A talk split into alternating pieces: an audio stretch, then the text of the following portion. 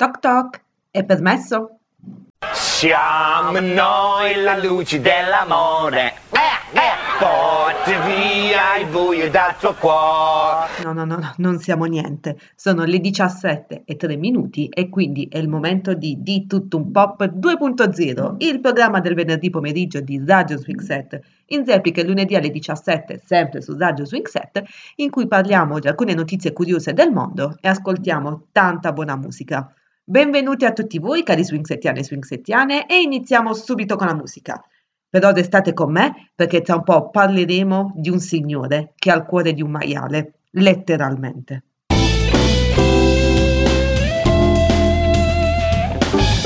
Iniziamo le notizie di oggi andando in America per una buona notizia. Infatti è avvenuto a Baltimora il primo trapianto al mondo di un cuore proveniente da un suino geneticamente modificato verso un ricevente umano un certo David Bennett di 57 anni, che ha quindi adesso, al posto di un cuore umano, il cuore di un maiale, per la serie, quando l'animale che è in te è un maiale.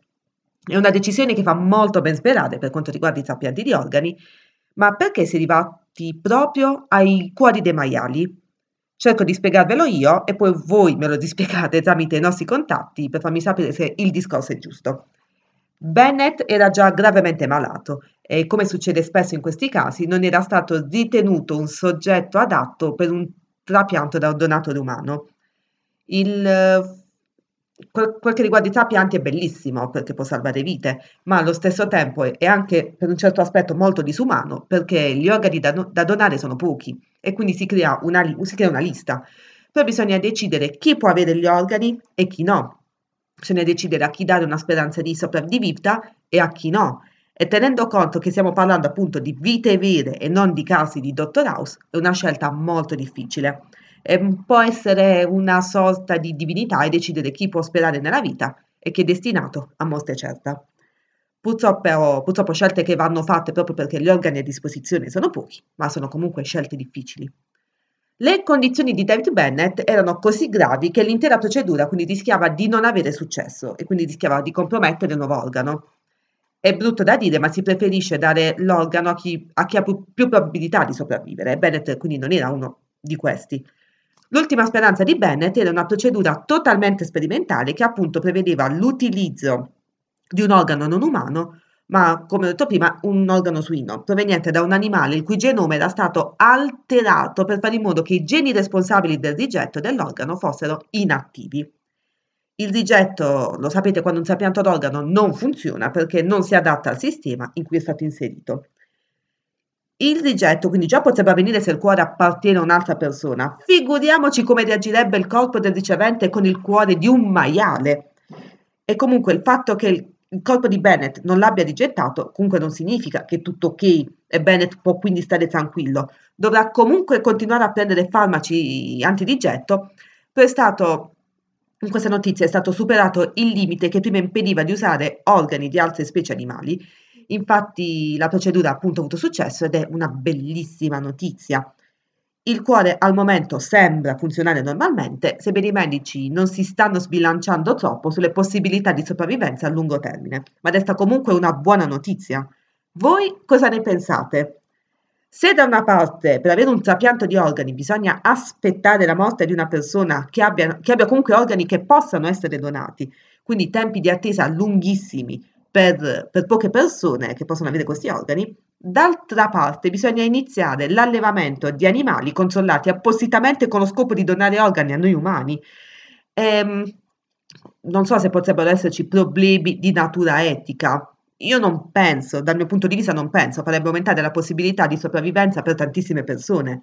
È una situazione delicata ed è anche molto interessante. Però, e poi andiamo con la musica, se alleviamo maiali per farci poi delle bracciole, perché non allevarli per salvare vite? Radio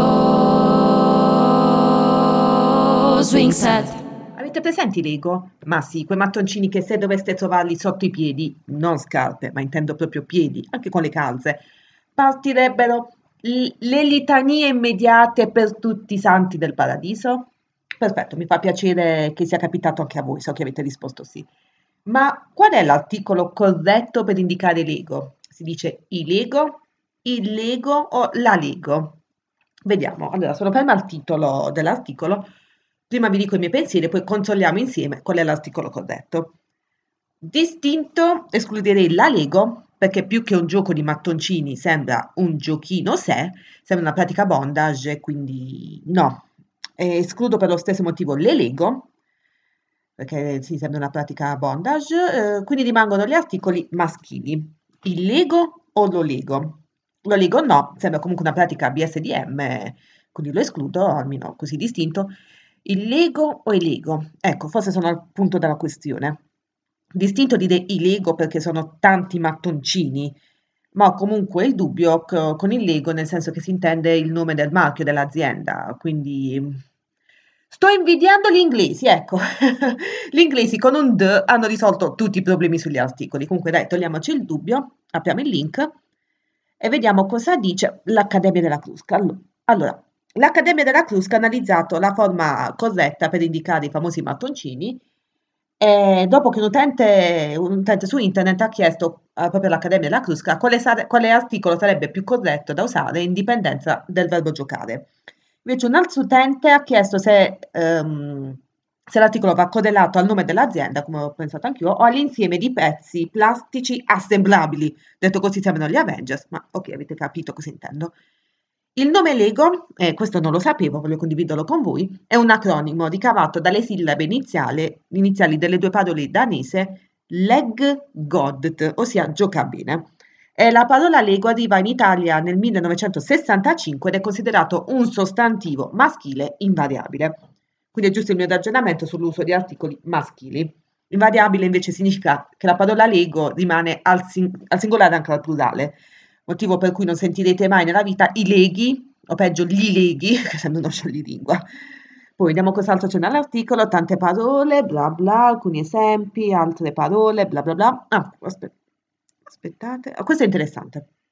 L'azienda sul proprio sito, quindi l'azienda Lego sul proprio sito, sul sito Lego quel che è, si definisce il Lego Group, vengono usati indistintamente sia il termine mattoncini che costruzioni per indicare Lego, bla bla bla, bla bla bla. Sono bla bla bla interessanti, eh?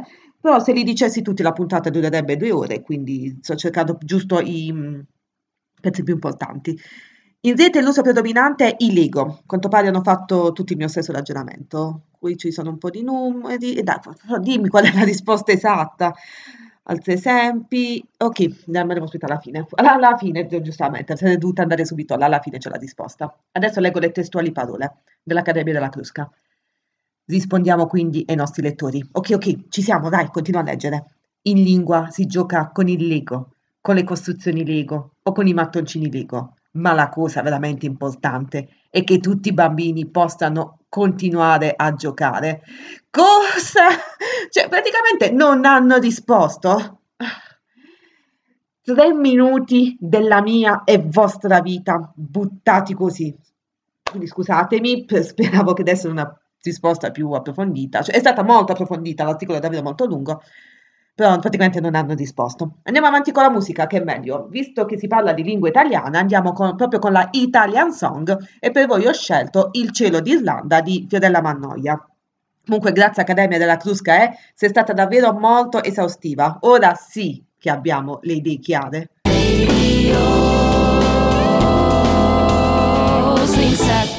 dopo la Event Song, infatti oggi 28 gennaio, cioè non proprio oggi, eh, ma il 28 gennaio del 1999 fu pubblicato Reset, quarto album in studio dei Negrita che li ha consacrati, tanto che um, Reset è presente nella classifica dei 100 dischi italiani più belli di sempre, secondo Rolling Stone Italia alla 77 posizione. E noi abbiamo appena ascoltato qui su Radio Swing Set, abbiamo appena ascoltato Mamma Mae. E adesso una notizia che risponde a una domanda che tutti ma proprio tutti ci siamo posti almeno una volta nella vita. Una domanda importante, una domanda che non può continuare a non avere risposta. E la scienza, come sempre, viene in nostro soccorso. Grazie scienza, senza di te non avrei dormito neppure stanotte. Ma anche grandi filosofi e pensatori del passato si sono fatti questa domanda. Socrate non dormiva la notte ponendosi questa domanda, ma finalmente abbiamo una ricerca scientifica dell'Università Ben Gurion di Israele che ha finalmente risposto alla domanda. Ma i pesci rossi sanno guidare? Prima della risposta partiamo dalla ricerca pubblicata sulla rivista Behavioral Brain Research e i ricercatori hanno voluto provare a valutare le capacità di navigazione degli animali. Si può fare perché non devono farlo. Cioè si può fare la ricerca perché non devono fare questa ricerca. Vabbè, mi avete capito, forse, Spino. E come, e come hanno fatto a capire mh, mm, se pesci rossi sanno guidare? Tenetevi forte. Per farlo hanno sistemato delle ruote sotto un acquario di pesci rossi e già qui quando ho letto la notizia su Focus, quindi notizia Focus, eh, quindi notizia in teoria seria, ma ho riso tantissimo, ed è stato aggiunto un sistema di telecamera in modo che il pesce rosso sap- sapesse dove si trova l'obiettivo, come, sapeva come trovare l'obiettivo. E, mh, bisognava tradurre i movimenti degli animali in semplici comandi, avanti e indietro o movimenti laterali. Hanno insegnato a guidare al pesce, sì, co- come faceva il pesce, il pesce muoveva l'acquario toccando col muso le pareti di vetro e indicando così la direzione da prendere. Sì, lo so che state ridendo anche voi, o siete scioccati, o entrambe le cose. Come state? Come state dopo che vi ho detto questa notizia? Fateci sapere, mi raccomando. Ma come si addessa un pesce? Semplice, gli scienziati hanno posto un pannello colorato per attirare l'attenzione del pesciolino e quando il pesce si muoveva verso il punto indicato dal pannello colorato veniva ricompensato con del cibo. E io mi chiedo perché non usano questo metodo anche nelle scuole guida per noi umani? Patatine gratis se metti la freccia prima di girare. Ma no, dai, sicuramente il pesce si muove a caso. E invece no, caro Gigi, e invece no. Si è scoperto che i pesci sanno davvero guidare, perché lungo il tragitto sono stati messi dei piccoli ostacoli e il pesce rosso li ha superati tutti arrivando a destinazione dove ha trovato poi il cibo. Prossimo obiettivo, il pesce vigile, che fa le multe. Comunque se siete curiosi su internet trovate facilmente il video, lo potete trovare anche sul sito dell'ANSA insieme alla notizia. E comunque vedendo il video io preferirei chiedere un passaggio al pesce rosso e non ad alcuni umani che vedo alla guida.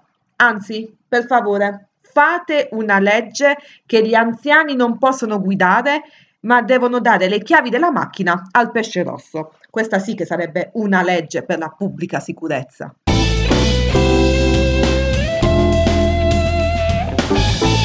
Quindi tutto un pop, lo sapete, ci piace parlare di, di tutto un pop, il motivo per cui il programma si chiama così, e infatti parliamo di argomenti leggeri, di argomenti seri, di ricerche scientifiche dove trovarle, ma anche di notizie frizzantine. Ma oggi voglio parlare dei diritti umani, diritti che devono essere riconosciuti a ogni persona, indipendentemente dalle origini, appartenenze o luoghi dove la persona si trova. Io credo nei diritti umani, sarebbe bello se fossero sempre, sempre applicati a tutti, ma purtroppo non sempre è così. Ed è quel che è successo in provincia di La Spezia, dove i giudici della Cassazione non hanno esitato a riconoscere in uno scarico del WC una lesione al, di- al, diritto al rispetto della propria vita privata e familiare, che è uno dei diritti protetti dalla Convenzione europea dei diritti umani. E no, non sto scherzando, la notizia è seria, ma partiamo dall'inizio. Tutto comincia quando i vicini di casa della coppia, di, questa coppia che si è rivolta al tribunale, decide di realizzare un nuovo bagno proprio vicino alla parete della loro stanza da letto. Ma il muro è troppo sottile e quindi il rumore ben presto diventa insopportabile. Marito e moglie quindi chiedono che il problema venga eliminato, ma il giudice di primo grado boccia la loro causa. Ma davvero il rumore non cessava e quindi i due ricorrono in appello dove viene disposta una perizia che accerta, che accerta che appunto il secondo bagno è stato realizzato in una parete adiacente alla stanza da letto ove era posta la testiera del letto e si nota anche un notevole superamento della normale to- tollerabilità. Più giudici hanno constatato come i rumori dello sciacquone disturbassero davvero il riposo sia serale che del primo mattino aggravato dal frequente uso notturno, alla faccia, frequente uso notturno, e che mangiamo questi la sera. Quindi il giudice danno ragione alla coppia e viene chiesto ai vicini di spostare lo sciacquone e risarcire con 500 euro all'anno a partire dal 2003. 2003 è l'anno in cui hanno, i vicini hanno messo il bagno. Ma i vicini evidentemente hanno tirato troppo la corda, la finisco qui, e si rivolgono alla Cassazione che comunque dà ragione alla coppia. anche perché è stato accertato che c'è un superamento di 3 decibel rispetto agli standard previsti e quindi viene confermata la condanna. Devono spostare il bagno 500 euro all'anno a partire dal 2003. Bisogna davvero far cessare il rumore. Ok, ok, ho detto basta, ma non ho davvero resistito. Invece il signor Frega Niente ha insegnato al suo barboncino a tenersi in bocca il guinzaglio in modo da non tenerlo lui in mano quando lo porta a passeggio. Era davvero molto interessata, interessato alla notizia dello sciacquone.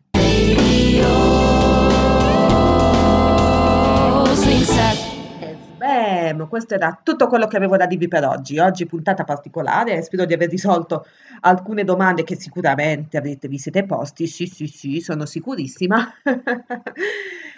Comunque, ricordate di seguirci sul nostro sito www.radioswingset.com, probabilmente mi state già ascoltando di lì o mi state ascoltando la, dall'app. Questa, questa sì che è una bella domanda. Da dove ascoltate le nostre trasmissioni? Vanno bene entrambi. Ricordate anche di mettere il vostro sonoro mi piace sul nostro profilo Facebook Swingset Radio. Seguiteci anche su tutti gli altri nostri social, su Twitter, su Telegram, su Instagram, su YouTube dove altro siamo? Siamo dappertutto. Voi seguiteci, questa è la cosa più importante. Ah, seguite anche i nostri podcast, perché nel caso non riusciate a seguirci in diretta o in replica, ci sono i podcast che vi permettono di recuperare tutte le puntate di tutte le nostre trasmissioni. Potete trovarci su Spreaker, su, su, Google, Pro, su Google Podcast, lì c'è la versione completa della puntata con le canzoni. E io sono Federica San Paolo e ci riascoltiamo venerdì alle 17. Cari swingsettiani e swingsettiani, la puntata di oggi finisce qui. Vi mando tanti cari saluti, un bacione alla mamma e alla prossima. Ciao!